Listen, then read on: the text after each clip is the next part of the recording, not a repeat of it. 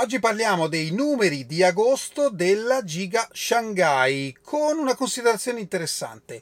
Poi parliamo degli interni del Cybertruck con un dettaglio e poi una funzione molto molto interessante dei fari. A tra poco.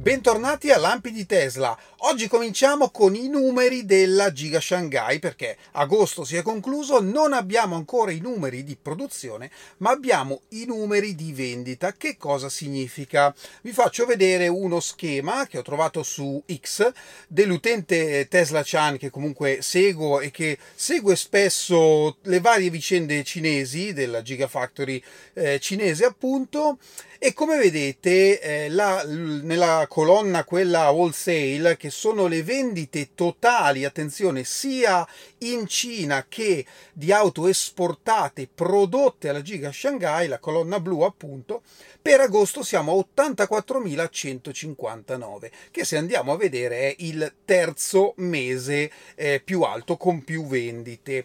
La cosa interessante però secondo me è vedere la differenza tra produzione, che ad agosto ancora non abbiamo, e appunto le vendite totali. Se ci facciamo caso, beh, il trend della produzione si è stabilizzato a circa 80.000 pezzi al mese. Sappiamo che, però che ad agosto hanno cominciato a produrre la nuova Model 3, quindi sicuramente ci sarà una contrazione dei numeri con i numeri di agosto, ma se ci fate caso, tra luglio, la produzione di 80.000 pezzi e le vendite, c'è una discrepanza che abbiamo già visto in qualche puntata in passato, eh, lasciando circa 15.000 auto che non è che erano invendute, erano semplicemente in movimento. In particolare in quel periodo storico c'erano veramente tante tante auto sulle navi che venivano esportate. ed ecco che vediamo che parte di queste auto molto probabilmente sono state poi effettivamente vendute nel mese di agosto, che cosa c'è da aspettarsi quindi? Secondo me una leggera diminuzione della produzione intorno ai 70.000 pezzi, anche perché se Model Y ha continuato a pieno regime e sapevamo già che comunque non era al massimo, quindi Tesla potrebbe eh, aver aumentato il numero di produzioni di Model Y, ovviamente rallentato quello di Model, Model 3 per il retooling, per il restyling, e quindi io credo che vedremo un 70.000 più o meno che poi continuerà ad aumentare nel trend tra 80 e 90.000 nei mesi successivi. Questo porta ovviamente la produzione di Shanghai intorno al milione di pezzi. E attenzione perché non la stanno usando al massimo del suo potenziale, quindi ne vedremo davvero delle belle torniamo a parlare di Cybertruck perché qualche tempo fa, pochi giorni fa, eh, vi avevo detto che era stato avvistato un Cybertruck in Islanda eh, per uno, la registrazione di uno spot eh, pubblicitario, insomma uno spot, un video di presentazione del Cybertruck. Sono uscite alcune foto del dietro le quinte e in una di queste si intravede nella parte posteriore lo schermo centrale, esattamente come per Model S e Model X e la nuova Model 3.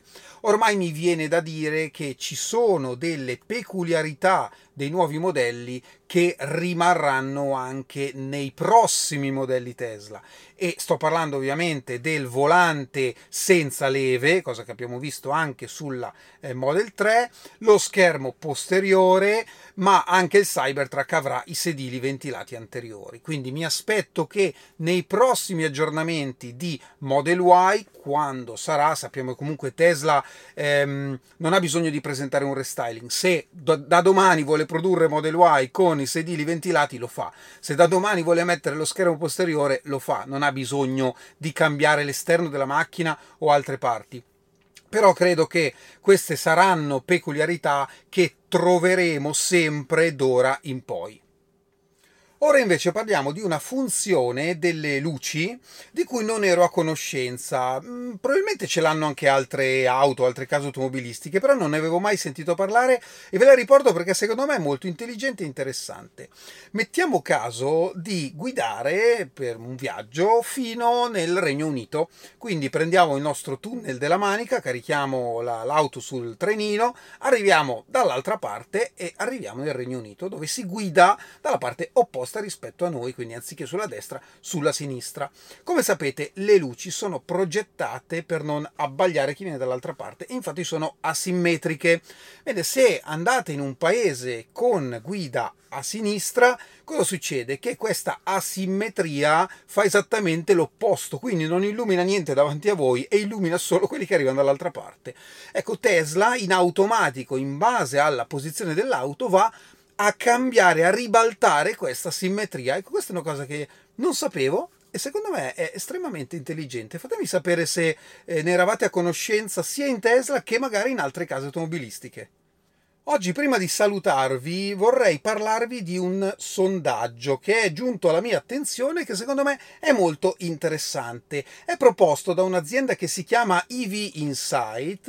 E che cosa fa questa azienda? Promuove la mobilità elettrica oltre a energie rinnovabili ehm, raccogliendo dati e proponendo dei report, quindi l'analisi di questi dati, ai, ai vari player che eh, appunto hanno a che fare con questo mondo, quindi produttori di auto, eh, distributori di energia, produttori di colonnine, assicurazioni e chi, ne, chi più ne ha più ne metta.